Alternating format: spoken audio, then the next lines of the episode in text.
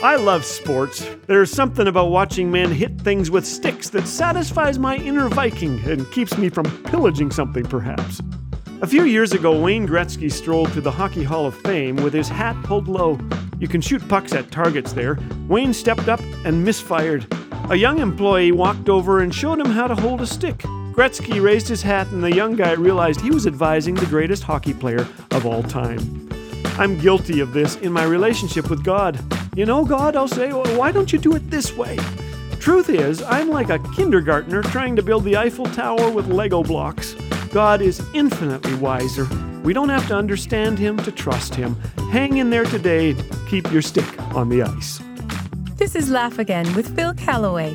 If you'd like to hear the regular daily program or discover all things Laugh Again, visit us at laughagain.ca. Laugh Again, truth bringing laughter to life.